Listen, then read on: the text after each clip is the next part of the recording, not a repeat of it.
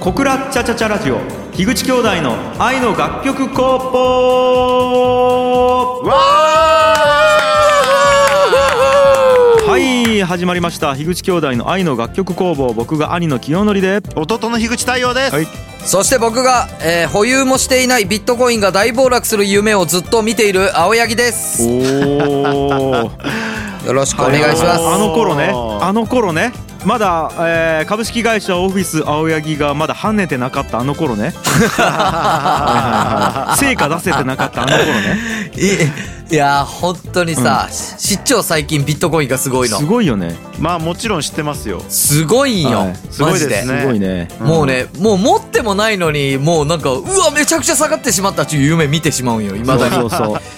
あれ持ってたことはあるんですかあるあるあるあるまあ僕も持ってたんですけど、あの売っちゃいました、そうやん、もう大体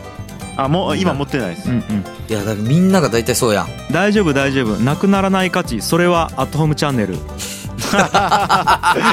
広告してきたそうそう世の中に対してやっぱ価値がある活動をするとやっぱそれ はね一生消えないその勲章は高井君消えない大丈夫大丈夫本 当に、本当にね、もう最近、あのね、しめきめきと講演会長として力をつけて きよ、きょんちゃん、マジで。アットホームチャンネルの。すごいよ、よそに行っても。うん本当に。きそょうんそうそうちゃんのプレゼ当ンたりが。前やんそうそうそほうんとねいやーそんなんいいよ、本当にね。さあさあさあ、はいえっ、と今回もですねえーリスナーからのお便りをいただいておりますのでご紹介させてもらいますとじゃあいきあますねりがとうございます。ありがとうございますこれツイッターで来てます。まず国蔵さんですね。太陽さんへ質問です。広告音楽会社の紹介があってましたが、知らない会社ばっかりでした。ちなみに音響ハウスメロディーゴーラウンドという映画が去年公開になってましたが、音響ハウスは広告音楽制作会社ではないのでしょうか。違いを教えてください。そして、えー知ってほしいいやー広告音楽の世界コーナー嬉しいです。音楽系業界コンテンツ、ネタ、もっと増やしてほしいです。とのことです。はい。いやおー本当に嬉しいですねこういうなんか普通に質問、はいはい。うん普通に質問いただけたらあのめちゃくちゃ嬉しいですねはいは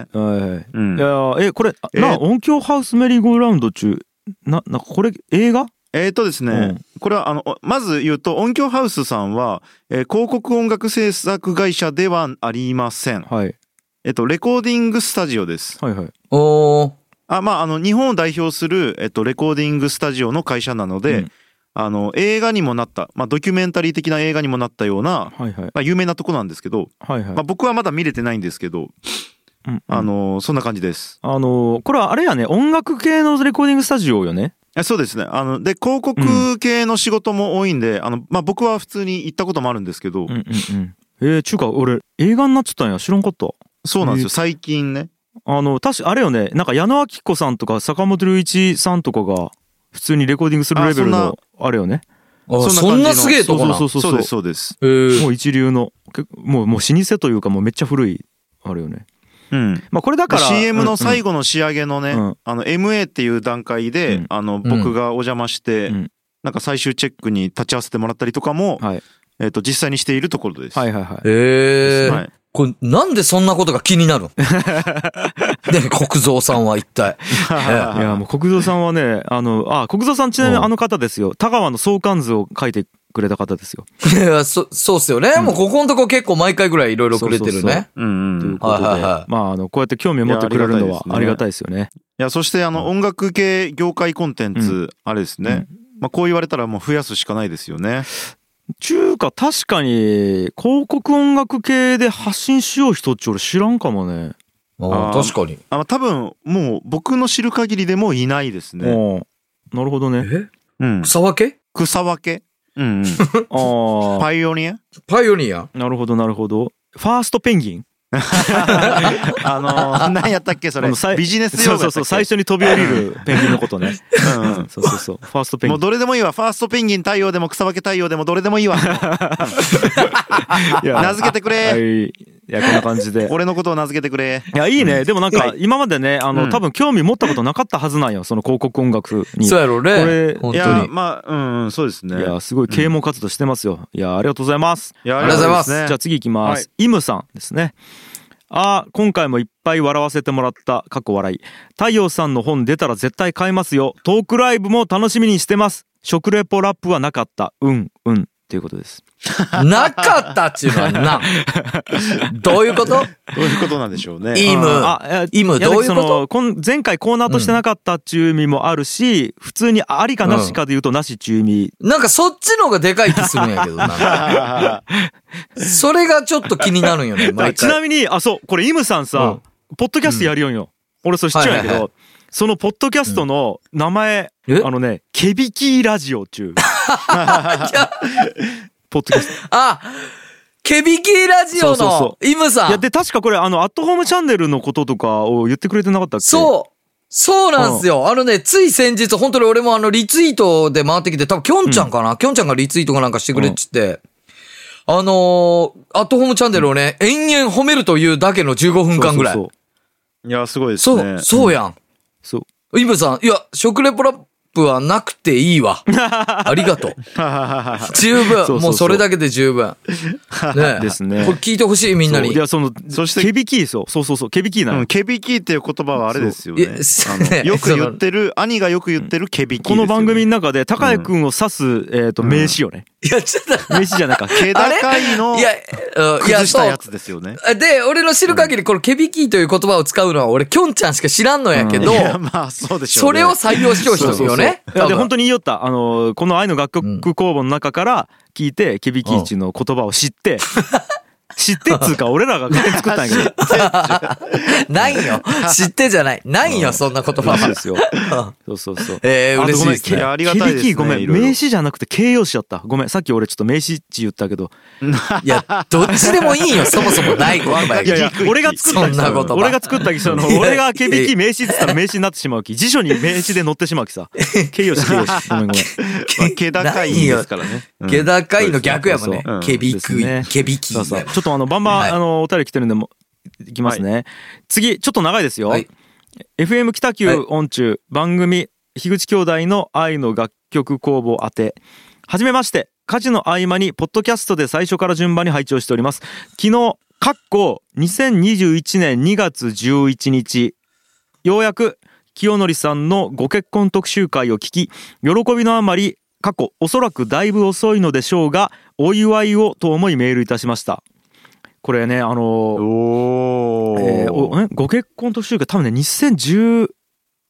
え16とか17とかだよね、うそんなんよねううでその時の回を聞いたと、はい、でご自身を低めに見積もってから始めた婚活が本当に一緒になりたい人を見きま見極める時間に変調していくご様子がドラマチックでした対等でいられる奥様と出会えたのは本当に幸せですね心から末永い幸せをお祈りしておりますコーナーの中ではライフハックがお気に入りですおー血肉を伴った太陽さんの言葉はなぜか腹打ちしやすくて一つずつ反数してしまいますおそらく清則さんのおっしゃるように世界はフラクタルで太陽さんの思考の帰結は私の思考の帰結にもなり得 社会の思考あるいは思考もあのあと考えの思考とあの向かう先の思考ねも太陽さんの帰結に回収されていくのかもしれません一人の中に世界がある世界はどこまでもフラクタルそう思うと美しさに目がくらみます長くなりましたがとても楽しみに少しずつ聞いていきます面白くて素敵な出会いに感謝いたしますということでございますねいやえ、ちょっとさ、、とはい。や、やべえやつ集まりすぎてないなんかいやいやいややばくないやばいくなやいいやい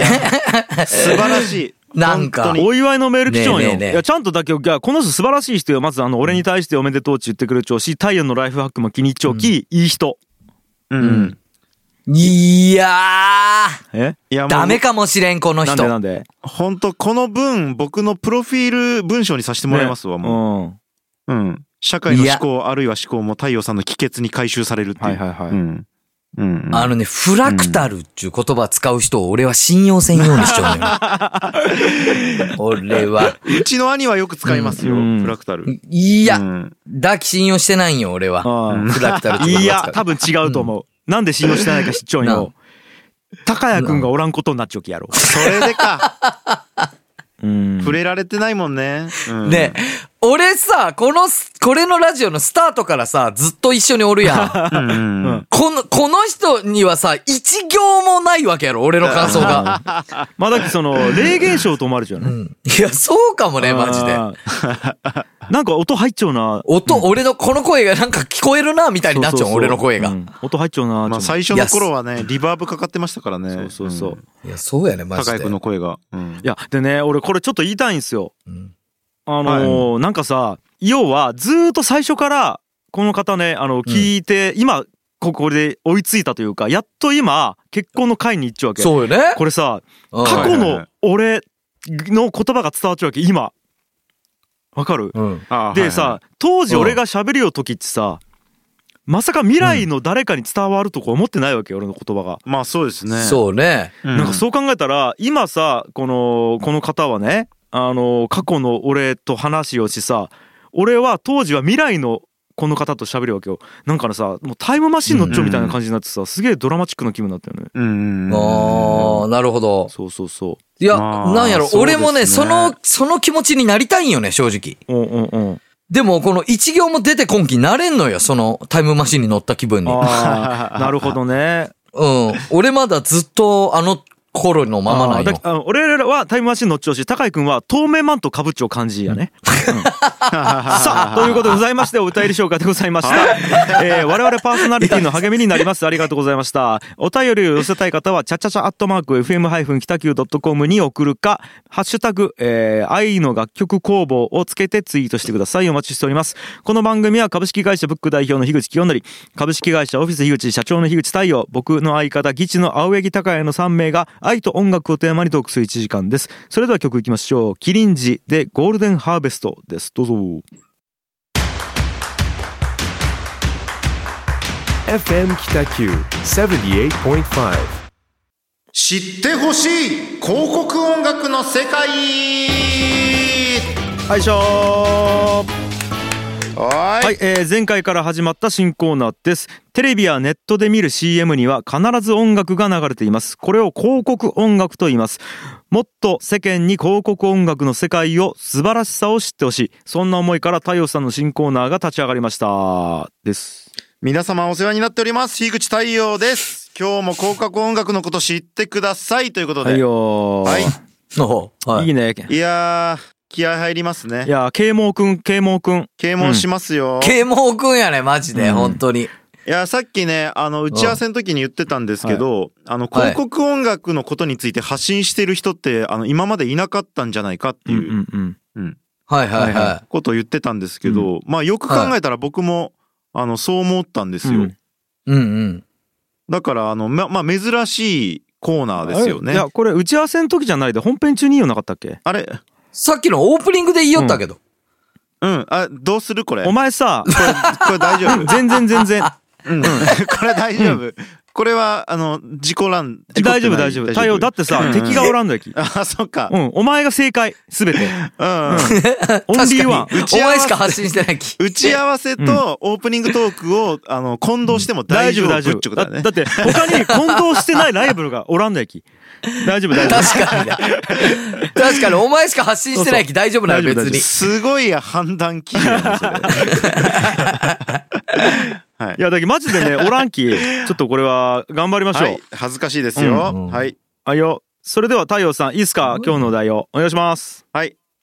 えーっとですね。あ、まあ今日は、あの、基礎知識の、まあ第2回っていう感じです。そんな大それた感じじゃないはいでよす。えっと、復習するとですね、あの、前回は音楽制作会社の、えっと、規模感とか、まあ会社名、こういうのがあるよとか。で、あと、あの、種類ですよね。CM ソング、BGM、で、サウンドロゴとか。そういう種類について触れたり、媒体、あの、流すところですね。はいはいそれが、テレビ CM とか、ウェブとか SNS とかいろいろありますよっていうことをご紹介しました。そうね。はい。で、はいえっと、今日は、えっとですね、もうちょっと流れを説明したいんですけど、うん。えっと、どこから発生して、えーすあの、広告音楽を作るのかっていう、まずど何こからが発生源流なのかってはいいはいうはところおうおとうおうか、あとは、えっと、お金がどうやって成り立っているのとか、うん。うんあと、まあ、歴史、まあ、軽くですね、うんうん。まあ、紹介でききたら紹介しようい。かなと思います。いいですね。おすごはいい、ギュッとしてますね。はい。じゃあまあどんどんいきますよ。えはいーっと、まずどこが源流になって、うんえーっとし広告音楽が作られるのかっていうことなんですけど、はいはいはいえーっと企業です基本的に は。ああ違った、アマテラス大神かと思ったいや違う違う 違う。神武天皇 とかさぶら、人間の怒りの話をしよう、ど今。こにおるかもしくは、えっと、わかんない宗教によっては神様が作ったと言われ るそうかそうか源流はそこまでの話はしな源い流はですよ。違ったねオッケーオッケーはいはいえっと企業です。えっと企業がえっと何かえっと一般の方に向けてあの知ってほしいと思って CM を作ったりするんですよね。基基本的には。まあで商品とかね。そうですね。あの商サービ品スとをかまあ売っているだけで広告をしない会社もたくさんあるんですけど、うん。あのまあこのままの状態で売っていくより何か世間に向けて広告した方がいいっていう。うん。まあアピールした方がいいっていうことで、あの、うん広告会社、まあ広告代理店。うん。で、どういうとこがあるかっていうと、電通さんとか白報堂さんとか、はいはいはい。聞いたことあるよね。 ADK さんとかそういうところがありますよね。うん。うん。で、まあどういうものにしようかっていう相談をするんですよ。うん。で、じゃあず実際につこういうものを作ろうっていうのが、えー企画が決まったら、映像制作会社に、えー次は相談することが多いです。代理店の人が。うん。で、えっと、映像制作会社のプロデューサーと呼ばれる人がうん。映像監督を誰が合いますかねっていううんうん。映像ディレクターとも呼びはいはいはまいす。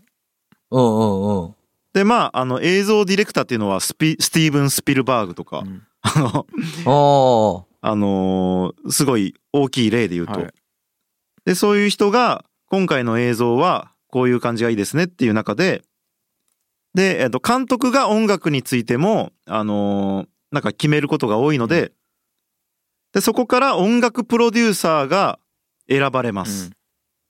あ。ああ、なるほ監ど督ね。の指名で音楽プロデューサーこの人がいいですっていうのが、まあ、うん僕だったりするんですけど、うん。で音楽プロデューサーがあじゃあこういうお話だったらこういう作曲家がいいと思いますとか、えっと、こういうボーカリストがいいと思いますみたいな感じでうん。設定されていくっていう、うんうん。果てしないでしょうおうちょっと待って。今のさ、話の中でさ、もうお前は出てきた。えどっ、こと僕は音楽プロデューサーですああ、なるほど。じゃあ、監督から指名されるところにおるわけね。まあでこれが、あのうんなんていうかうん。この限りではなくそうだてようん。あくまであの一例なんですけど、この流れが多いっていうことです。あのねえっおと、ーえーまあ、補足すると、えーディレクターが指名する場合とプロデューサーが指名する場合があるよねまあ、プロデューサーっていう言葉がちょっとややこしいんやけど、えっと、うんその映像とか、いや制作プロデューサーが音楽プロデューサーを指名する場合もある。スタッフィングの時に。うん。うん、なるほどねまあまあまあ、あの、いろいろあるよね。なんか、知り合いやまあいろいろなりたいですとか、なるほどまあ、あの、いろいろあります。はい。でここまでで質問ありますか高井君は。ああ、今もう終わりました。あどうですかえ、いや、質問はもう終わりましたよ。あ終わりましたね。いやいあや、うん。はいはいけど、いや、なんか、どこの場面で、はい。その、太陽が、例えば俺はやっぱこれを自分がやりようと思って聞き置き、はい。どこにこびれば仕事がもらえるんやろうなって思って聞きよったよ。はいはいはい今のはいはい話。えーっそうとそですうそうねで。うんそれを言う、あ、音楽プロデューサーが誰にこびればっていうことですよね。う。そうそうそうそえーっと、今までの日本の音楽制作の現場だと映像監督です。う。なるほど。スピルバーグね。あスピルバーグにこびればいいと思います。まあ、ただ、あうのんこれ今までの話あでらす。まあ、これ次回以降以降で言いますけど。うん まあ、あの、基本的にこういう流れになっていますっていう感じで、つまりどういうことかっていうと、高谷くんがですね、あの、社長をやっているとするじゃないですか。大企業の。はい。で、あの、CM 作ろうってな、うんなるじゃないですか。うん。僕が音楽を担当する可能性がめちゃくちゃ低かったりします。なぜかっていうと、最初に高谷くんは電通さんに相談するか、博報堂さんに相談するかとか、うん。あの、そういうところで、うん。あの、相談するわけですよ。うん。その先ってお任せなんですよね、基本的に。なるほどね。だから、ああーの、そこで僕が巡り合う、高谷くんの仕事に巡り合う可能性が低かったりするんですよ。うんうんうん。そんな感じです。なるほど。めちゃくちゃわかりやすまかったあまあ、わ。補足すると、特にタイアップじゃない場合ね。うんうん。あのタイアップっつうのがあってまたこれちょっとねあのややこしい話があって結構 CM 音楽でさ有名なアーティストの曲とか使われるやん結構普通に使われあるれね。はねまたね、うんえっと広告音楽制作の文脈とちょっと違うんよねうんうん。ええちょっと違うあの音楽プロデューサーとこまで行くんやけどそっからすあの下の作家に行かずにそのなんつうんかな、ミュージシャンの事務所とかに行ったりあとはジャスラックとなんか話をしたりとかそっちになってくる気うんあじゃあもうそれは電通とかがそういうとこと話しもあたるり。しプロデューサーうがん、とえかっと、話することもあるしああだからちょっと違ったりするんだけど今はあの要なるはほどねオフオフィス樋口的な、えっと、音楽を作る場合の話に限った方がいいかオもねリジナルの音源を制作する場合。そうそうそう、まあでもその場合でもやっぱり太陽のところには回ってこんわけやき、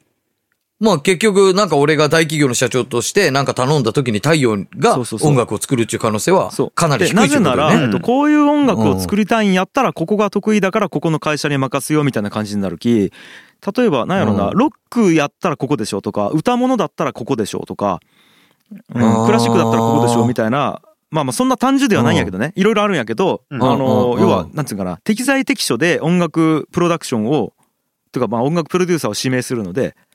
うんう。うんん。ちゅうことです。まあ、なあるの、ほどねどういう企画になるかが、あの、進んでみないとわからないっていうのがあるので、うん。だからな監督も後で決まったりするし、るほど。まあそんな感じです。まあ、ほうそうこうしてたらもう時間ですかね。これでももうちょっと聞きたいんじゃないそうですね。正直ちょっと、えーっと、じゃあ、もう一個ぐらいいきますはいはいはか。ざっくり。えーっと、あとは、えーっと、根本的に違うところ、あ違うところっていうのは、アーティストが作る楽曲と、えー広告音楽のえー作られ方が違うところがあるんですけど、うん。えっと、これを説明します。えっと、アーティストの場合は、自分の人生をかけて、えー一般に向けて自分が作りたい曲を作ります。うん。これ、つまり例えると、あの、自分が理想とする、あの、野菜で言うとズッキーニを作るみたいな感じですね。ああ。で、あと、は、必要な人が、あの、聞いてくれたり、うん、あの、それを好んでくれた人が、あの、タイアップで、あの、CM で使ってくれたりするっていう。うんだから自分が、あの、作ったズッキーニを誰かが買ってくれるみたいな。先に曲があってってことだね。はい、はいそうですね。で、これがふ、いわゆるアーティストが曲を作る場合ですよね。うんで、、広告音楽制作の場合は違います。えっと、まず案件があります。で、企画があります。で、時間が決まってます。な数ヶ月後にリリースされるみたいな、それがうんうんう、んその CM が。で、うんそれにこの世で一番フィットするものをオーダーメイドで形にするっていうのが広告音楽制作のやり方です。そう。だけど需要が先にあるっつうことよ。供給が先にあるんじゃなくて。なるほどね。でうんでじゃあ何食べたいですかってあうのん聞くじゃないですか、うん。そのクライアントに企業の。うん。ズッキーニである可能性がめちゃくちゃ低いんですよ。うん。うん。チーズかもしれないしうん。ステーキかもしれないしうん。みかんかもしれない。うん。うん。だからあのいくら僕がズッキーニを作るのが一流だったとしても全く需要に対してはまらないことがあったりするっていう。うん。でも、何を食べたいか、えっと、決まってなくてもあのとことん対応するっていうのがはいチーズを食べたいと言えばチーズを作るしうん。ステーキを食べたいと思えばあの肉を手に入れるしみたいなそれが広告音楽の作り方です。なるほどね。全然違うね。だきね、不得意なものも下手したらやらないけんわけよ。そうよやね。し、うんあの、さ、あうんの、まあ多分わかると思うけどさ、ロックめっちゃかっこいい曲作る人がさ、いきなりバイオリンの曲作ったやつじゃなくて全然作れんかったりするわけ。まあまあそうよね。だき、あの、音楽プロデューサーと作家っつうのは分かれちゃうね、大体。そう。ああ。え、要はプロデューサーが、この、だロックなら、ズッキーニならこの人、チーズならこそのうそうそ人、うそうつっていろいろ。そうですそうです。ああ、なるほどね。で、それを結構ね、フレキシブルに変えたりするよね。あのうん途中まであのロックで路線で行きよってロックの人に頼めてたんやけどやっぱりいきなりクラシックになったきクラシック好きな人に申し訳ないけどちょっと頼まないといけなくなりましたみたいなこともあるしううんんそうそうそうなるほど。え、例えばやけどさ、はい。太陽とかがもうズッキーニ以外のもんを頼まれたりした時一、太陽はじ、自分でそれ以外の作り方を知っちょん。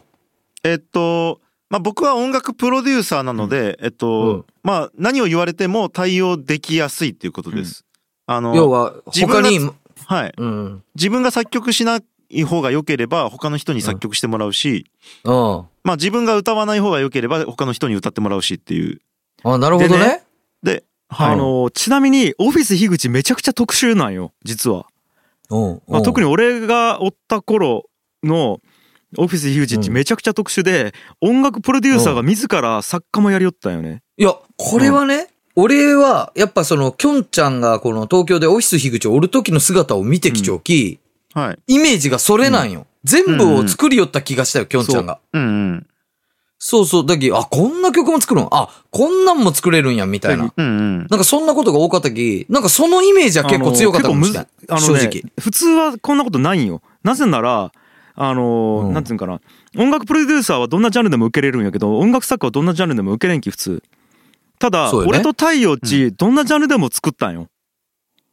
うんだき特殊、うん。はあ、うんじゃあプロデューサーが自らみたいそうな。やでねもっと言うと逆に言うと最初は作家やったんよ、うん俺らうん。そう、うんうんで作家から徐々にプロデューサーになっていったって感じだよねだけど何でも作れますのあー作家が何でも作れるんやったらもうプロデュースからやってくださいみたいになって、あの一個昇流というかなんちゅうかな上流に行ったって感じその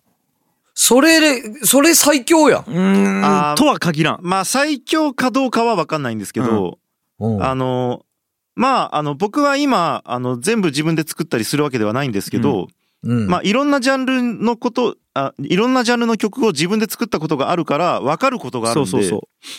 あの、作曲家さんとか、あの、プレイヤーさんとかに、あの、コミュニケーション取る上で、あの、割と理解度は深い方だと思ってますっていううそう感じでそすうね。あのだけど要はうねん職業が違うんようんあうのん要はうん兵隊としてめちゃくちゃ狙撃がうまい兵士とめちゃくちゃ策略戦略立てることができる軍師ってさもう職業が違うやんうんどっちがすげえとうんうんか優れちょうとか上とか下とかじゃなくてスキルが違うんようね。だきあうんのうん池田とかはあのうんーほらえっとスキルゼロえーに人間性ゼロこんな放送 で。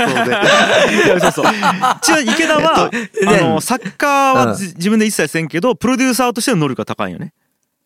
そうえーそういう感じそういう感うんじ。初めてこのラジオで池田が褒められたかもしれない。そうそうそ正う。い直や池田はねプロデューサーとしては結構優秀だったと思うよ。あ、そうなんや。俺がやるよ時はね今はもうやばいけあどのうん知らんけど。ど。あの、広告音楽プロデューサーっていうのは、ひあうの、ん特集で、えっとですね、うん楽器弾けなくても成り立ったりするし、歌うん歌えなくても成り立ったりするし、うん。楽譜が読めなくても成り立ったりします。そう。へーで、えーっと、40手前で恋をしてても成り立ったりする。 泣きながら、えーっと、カンパチを、えー11キロ歩いても成り立ったりするのね。 不思議やろ。うん。不思議、おや不思議なんですよそんなんで成り立つんかなっていうのはずっと思いよったき、池田見 て。でまあなんで成り立つかっていうと、えっとうん大枠の方向性を決めるのが広告音楽においてめちゃくちゃ重要な仕事だからです。うーんえっ、と例えば、えっと、この楽曲はあったかい方がいいですみたいなうん。ことを決めたりするのもあの大事な仕事なんですそよ。うそうそうん。うん、でそうじゃなくてあの冷たい感じのこういうジャンルなものもいいんじゃないですかとかうん。そういうことを言うあの提案するだけでも仕事の一部っていう感じです。なるほどね。う。はい面。白いよね。あーなかなか、お面白い俺らも知らんかった。中に入るまでは、こううんいう世界があるっつうのはね。やっぱ、ま普通なさ、るほどね音楽で飯食っていくうちになったらさ、あミュージックステーション出たり、うんヘイヘイヘイに出たりしてさ、で、CD を売って、ライブでグッズ売って、みたいな感じだったやん。まあ、そのイメージでよももうね。全然違う世界があったっちゅうことよね。あ、うん面白いやーちょっと全然あれですけど、うんまだまだ喋れますけど、まあ今日はこの辺にしとき次ま回し以ょうか。降ねいやでも俺ちょっと気になってるんですよ、さっきのさ今までの世界はえー、とクライアントと太陽が出会うことなかったけど、うんうん今からの世界どうなっていくのかっていうところがすごいなんかね、うんなんかちょっと濁したよね。うんまあそれは今まではね、うんみたいな感じだったけど。それはねまあ何回か先の最あ先のね、うん回でうんお話しできればと思います。はい、そんな感じかなおーしはいはいよ、えー、ちょっとじゃあ次回以降もいろいろ楽しみですけどもこれ普通にこれ講義 やん専門学校とかまあ、マジで普通に勉強になるわ。いやまああの講義とか全然したいんでね、あのーもしあれがそういう関係者いいましたらどしどしそうね言ってくだださっいて日本で唯一発信しよう人間やきね、いやうんオッケーまあ唯一かどうかわかんないです けどね完全にペンギンやん。さあこんな感じ で、えー広告音楽に対して、えー質問がある方は、えーメールに、えーお便りを送っていただくか「ハッシュタグ愛の楽曲工房」をつけてツイートしてくださいお待ちしておりますそれでは曲いきましょう「キリンジ」で「やけっぱちオプティミスト」ですどうぞ FM Kitaku 78.5. 時代の名曲に刻まれた思い出あの頃を思い出すとあの曲が蘇るあの曲を聴くとあの頃を思い出す青春時代に耳にした名曲はいつも記憶の底に眠っていてふとした時に大人になった我々の心を揺さぶりますこのコーナーでは時代の名曲を振り返りパーソナリティの青春時代に迫りますでございますいやー、迫りましょうよ。久しぶりですね、いやこいやれいやいやね。はい。この、やっいいですねなんか、うん楽曲工房っぽい。ね。ねうん音楽ネタいいですねうんねやっぱね、うんほらあのい日本で唯一の発信している音楽プロデューサーが刻まれた思い出やろ これいやいやちょっと待ってもういや何も言えんくはないはいるはいうんでも確かにね、し本当に知らんも んね。音楽、あの、CM プロデューサー。誰かおるってやっぱ言われても、 一人も。そう一人も知日ら本んも唯ん一。の CM プロデューサーそして日本一のポッドキャスターそして日本で一番ホームレスを発信している高谷くん、いや、気いやあの持ちが間違いないはい全員間違いなかった、今。間違いないかもしれない全員間違いなかったわ。さあでございますけども、えーちょっとね、はい今回ねテーマありますいいですかさあ。はい。はい春に聴きたい名曲っていうテーマでございますねいやそうか、もう春そうそうかもう。3月ですからあいーやーありますなんか春に聴きたい名曲ーいやありますよ誰から行く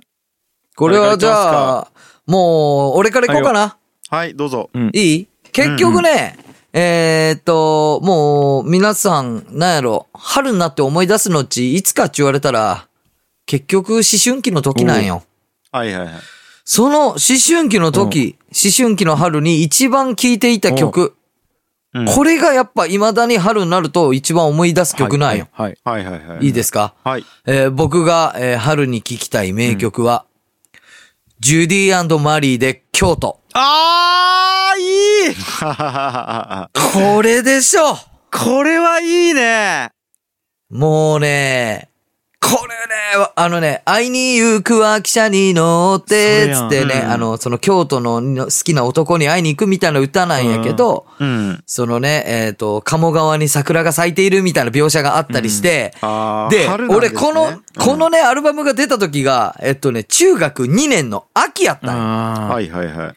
で、わあ、この曲いい曲やなって思って聞いたんやけど、中学3年の修学旅行で、修学旅行がちょうど春に、えっと、京都の方に行くことがあったよね。はいはいはいはいほいで、その京都に、えー修学旅行で着いた時に、うんうんそしたらもうその鴨川のところに桜がファー咲いちょって、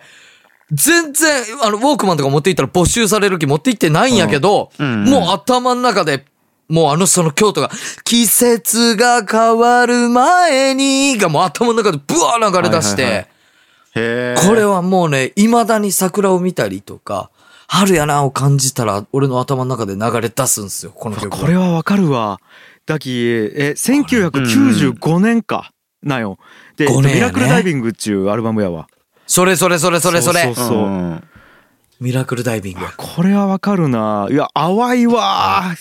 思い出いやーす修学旅行いい話でしたねそうなんよね。高谷くんがさなんかフェリーの中かなんかで竹に切れちゃったよね 思い出したマジでいや、きょんちゃん、きょんちゃん、そんな、そんな話しだしたらもう30分とか40分とか使う気。佐賀ちゃんと俺が止めたよねそれ高谷くんやめときっつって春に聞きたい名曲やからね テーマ俺、俺はわかるけど。本当に。そうそうそう、あっねた。あったいや京都がそういう季節にまつわる曲って僕知らなかったんでいや、そういう、そういう春の季節の歌なんですよ、あれは。そうう。わーちょっと俺この流れでいきたいですはいあああの実は俺も思春期なんやけどこれね高校3年生の時にめちゃくちゃ聴きよった曲えっとね正確に言うと高校3年から大学入る時はい。あでねこれねちょっとね選べんのやけうどんあのくくりで言うと椎名林檎のですね、うんあのシングルの B 面の曲だけ集めた MD をめっちゃ聴きよったんや俺、シングルの B 面ね。であの例えばあの「Can't, Can't Take My Eyes of You」とかねはいはいはいはいはい「はパラパラパララパパ」ちゃんの曲あるやんあれのカバーとかあと「セブンティーン」とかあはいはいうんあとは「青空」うんうんうん「カータタタタタタタタタタタタタ」とかはいはいはいあと「めまい」とか「リモートコントローラー」とか全部いいっすねとやばいやろででこれね俺ねあの受験勉強の時にずーっとこれ聞きよったんよ。はいい。はあいでしかも受験勉強っつってもセンター試験が終わってからうん二次試験までの間、もはいはいはいはいでもうね俺その頃人生で一番集中しちょったんよ。はいはいはいつまりなるほどそねのうんあのなんつうんかな俺数学と物理がめちゃくちゃ好きやったんやけあ。すどごかったよね。そう俺二次試験一数学と物理しか勉強せんでよかったんよね。うんうんあの九州芸術工科大学の音響設計学科っていうとこに俺う受けたんやけどその俺が大学んち二次試験が数学と物理しかなかったきでセンター試験ってさ簡単な問題をいかに早く解けるかみたいなさ、うんうんあ、の結構戦い方するやん、ももうね簡単すぎるわけよ問題が、うんうん数学とか物理とかでもうん二次試験の問題ってさ本気で難しい問題に1日かけて1問取り組んだりできるわけ、うんもうねうん嬉しくてたまらんわけよはいはいはいはいやっとこの敵と戦えるぞ俺みたいな今まで雑魚敵をいかになんか効率よくたた倒すかみたいな戦いしよったのがうんすげえ敵に対してどうやって戦うかみたいなさうんでそれ以外せんでいいし。うんうんうんいやなんかねその時期にずーっと聞きよったき俺の中ではこれを聞くと数学と物理を思い出すね、なんかね、ほんとね、途中までめちゃくちゃ共感しちょったんやけど、うんうんあなんか、あのー俺と太陽副題なんよね。文系や きね全然、全然共感できんかった よね、途中で。 なんか、あ、そう。いやいろんなねそれぞれのトリトリがあるんですねって感じです幸せやったあーねいや、でもあの、確かに高校卒業してから、あの、大学入るまでのあのちょっとの時間っていうのはすっげえセンチになるよ、なんいやか。あの一番なんか何者でもない時間なんよそうそうそうそうそう。あれはわかなる。んそれはなんわか今今る。俺っちなんなんなんちゅうさあーそのアイデンティティを一回そうなんていうかな喪失するというかその空白の時間内のアイデンティティのうんあそこはやっぱねいろんなことを考えるよねしかも年齢的にも思春期やしそうなんよね。うんあの時間感じでござはいます結構センチになるよね。はいはい。じゃあ最後太さあ陽僕はですねあの、ザ・イエローモンキーのソーヤングです。いやみんなその時期やんなん かえっと、中2の終わりから中3にかけてですね。ああで、これがですね、まあ思い出なんですけど、うんえーパンチドランカーツアー、まあ兄ちゃんも一緒に、ーそれやうがじ宇いとね賀じいと行った時兄ちやゃんと見に行った時にですね、あ。さいまあもう初めての、あのーでっかいアーティストのでっかい会場でのライブだったんですよ。はでまあもうすっげえと思ってめちゃくちゃかっけえと思って見てたら最後に一番最後のアンコールの締めに「新曲です」って言ってやったんですよ。いそうねそれがあの初めて聞くソーヤングライブで。そうえいやすごいよねうん今考えたらライブのラストアンコールのしかもラストでさ新曲やるっちえげつねえよねえ。すごいね。でまあそれが季節のまあ変わり目だったしあのまあ歌詞もね「花が開いて」って言ってうんあのまあ春っぽい歌詞なんですよ。うんでまああのめちゃくちゃすげえなと思って聞いててこないだ聞いたんですよ僕。うんソーヤングの MV 見てみようと思って。おうで聞いたら、おうまあ、映像とかはちょっと古いですようんなんですけどもうんう音と歌詞のもうあの説得力がやばすぎてわかるもういまだに春に聴きたい名曲だなって思ったんですよ。いやマジでわかるわ全く一緒俺もだってソーヤング聞いたらあの複素数思い出すもんねいやいや、違そうれよはね、知ならんんけどか。切ない よね愛ってさなんか本当はないんばいでも愛があることにして さ全てが成り立っちゃうあの複素数思い出すよねねえねえねえねえねえ。本当に同じ気持ちよね、俺たちと。なんか、きょんちゃん違う気するんやけど。大丈夫いやいやいやーあみんなの同じよソーヤングの歌詞はねまあちょっとここで読みたいぐらいですけど、皆さんにぜひね読んでほし違ううん曲聴いてほしい、いよ、うん曲聴きながら読んでほしいもそううたまんないですからあれはなるほどね。っていう感じでしたいいね、いややっぱね同じ場所同じ時代に生きたらお同じようなもの聴いちゃうねやっぱり、いや、まあそうやね。うんあるね、これはなんか。うんいやーそういう感じですかねはい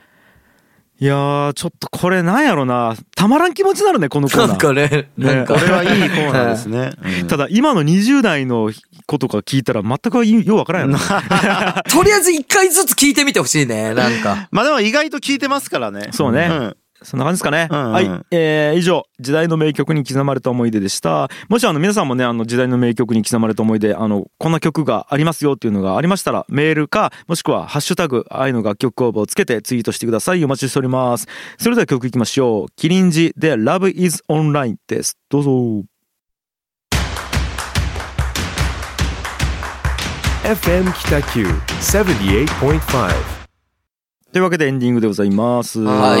はいはいはい。。そううそうそう、はい東京行ってきたんですよ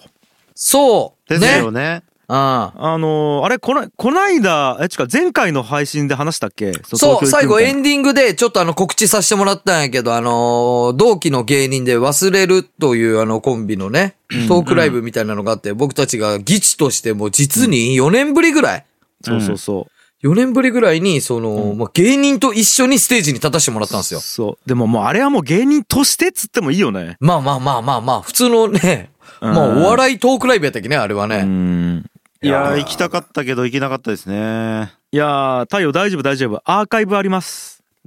マジで すか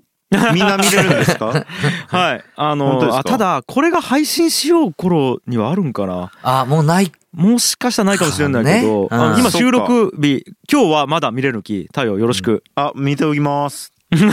いやないお願いしけます。どいやもううんただただね4人がねうんくっちゃべって90分過ぎていったって感じだったねそうな んよ。もうなんかこれ話そう、うんあれ話そうとか、こんな流れで話してこうとか決めちょったけど、うんそんなもんなくなったね、なんか ね。いや、えーちゅうかもうほとんど話せんかったよね。うん。うん そうそうそう。まあ、あの、仕切りが誰やったかわからんかったっていう、その、確こかっにち。側のミスもあったんやけど、うんいやー、ちょっとなんかたまらん気持ちになったよね。たまらんかったわ。ちょっと一個前のコーナーみたいなうんうん感じになってしまうけど、そうん相当なんか、いやー、やっぱ思い出すもんね、この春になるとさ、あのー、その忘れるの、うん橋本がさ、俺に CD を貸してくれたんよ。それが相対性理論の、あの、シンクロニシティっていうアルバムやったんやけど、うんやっぱ春になるとそれを思い出すよね。いやー春に聴きたい名曲ねえねええ、ーさっきそれ言いじゃ ん。なし、今それ言った。いやいや、なんかこう、さっきは数学と物理の方がそれ上書きしちょったきさ。数学と物理より全然いい話やったよ、そ れ。そっちのそ方うが。そうそう、それはいいんだえけど。何しようたん、きょんちゃん、東京来てさ、うん。あのーまあ、その日、来た日にすぐきょんちゃんトークライブがあったやろあ、そうそうそう。んで、そう終わって、そう、ポおッドキャスト出たやん、その後。出たんよねあの、忘れるがやるよ、ポッドキャストに、そのまんま、もう、ポッドキャストも収録させてくれっつってゲスト出演させてもらって、うんうん。で、その日はもう普通にホテルで泊まって、うん。で、次の日は、うんえーっと、だっけ池田と飯食って、昼。あ、池田にあった。そうんあそうそうそうそなんう。ですねで、夜は池田と飯食ったかな。で、ほら、ライブも池田来ちょったやん。うんあ、来ちょったね。俺だけうん2日間で3回池田に会ってるよ ね。で、あの前回、そのアトムチャンネルのツアー行った時うも、ん池田ん家に2泊したかな。確かにね。 そう。いちょっと待って、池田と俺しか友達おらんの、こっちに。やいや、そうそう。そうなってくるよねそうそう。いねや、だからだから昼は、その、こうとか、あと、清野くんち、その、ピアニストとか、うんうんうん。と一緒に、その、まあ飯食って、あとは、まあ、弟子清のマサ野がくんは、そうなん、うん東京なん。あ、そうそうそう。あのねで、あの、弟子のマサもずっと同行しとったき、あとマサがあ、おったそんやけそうどか、。そうか、そうか。そう。で、えっと、夜は、その、翔太と、あと、松井。ああ、うん。がおったなるほどりねとかして、そうそうそう、まあいろいろにぎやかしてたけどああと昼にねうん。日本放送に行きましたよ「オールナイトニッポン」のあらはそれはなんでですかなんであそれはそのちょっと知り合いのにその社員の方がおってうんうん。そうそういやちょっと来てくださいよつって声かけてくれて、うんうんじゃあもうちょっと見学がてらちょっと行かしてくださいっつってうんうんそうそうでいろいろポッドキャストの今日本放送もポッドキャストやるよんよううん。んううんんやっでそれでとあれですね日本一のポッドキャスターっぽい発言が出ましたねあそうやったね、うんうんいずっと池田のことしか言ってないそうそうそう単なる、単なる観光とやったけどね、今まで行ったりとか、うんあとは、えっとその後松陰神社っつってあの吉田松陰のはいはいは墓がある神社行って、はいはいでその後、まあさっき言ったようにその翔太とかあと松井とかあと池田と飯食って、い。うんっていう感じは、まあ、あとはもうその日の夜は全然知らん人の家に泊まってっていう感いじや、ちかょっ なと待ってなん、だちょいちょいね、気になるやつ入ってくるのよ。何まあ、日本放送とかもそうやし、なんで、はいなんで行ったんやろっていうのはまだ全然俺の中で解決されてな いし、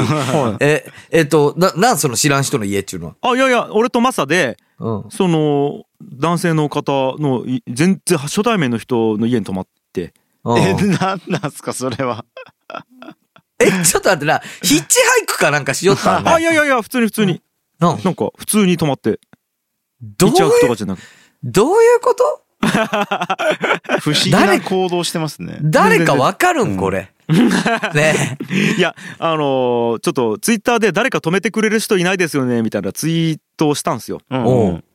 だからありがたいことにいや「うちいいですよ」って言ってくれた方がね12人ぐらいいらっしゃって。えええで本当にいいんですか?」っつって「あの俺とマサですよ」っつってえうんうんおうおう「可愛い女の子とかじゃないですよ」っつってうんうん皆さんに言ったら「いやそれでもなんか全然いいです」っつって言ってくれてでまあいろいろねそのなんかこう夫婦で生活されてる方とかがおったりとかはいはいはいあのやだちょっと気使うやんさすがにちょっと気使うあやーつ使ねうとねかあとはちょっとあのと遠い遠かったりね家が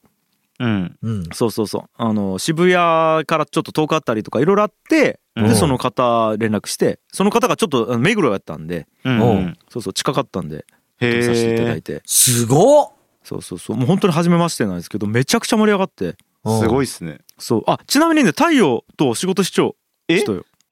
仕事市長ってどういうことですそうかそうそうどういうことちなみにさ、うんその人はな、本当にツイッター上できょんちゃん知っちゃっただけなんそれともなんかあこそううそうき聞きよったんやろもちろんなんかこあう。まあ古典ラジオは聞いてくれちょってうん、で実は太陽さんともつながってるんですみたいな感じでへーそのまるまる中この案件でこういう仕事しまして太陽さんに音をお願いしましたみたいな感じで。えでえ全然古典ラジオ聞いてる時にその樋口兄弟っていうのがつながってなくてあ、でここ後々そうなん。へえ後々聞いたあの知ったらあれこれ太陽さんの兄ちゃんじゃないってなってはいはいはういんでフォローしてくれてたの俺ツイッターをへーそれでええすご止めさせてもらったりとかしましてはいはいはいはいすごいめっねち。ゃ盛り上がったよであの言うたら結構近い業界の方やったよねうんうんそうだ太陽と仕事市長ぐらいやき、うんで共通の知り合いとかおっうんてもうくっそ盛り上がったそれで、へえへえ夜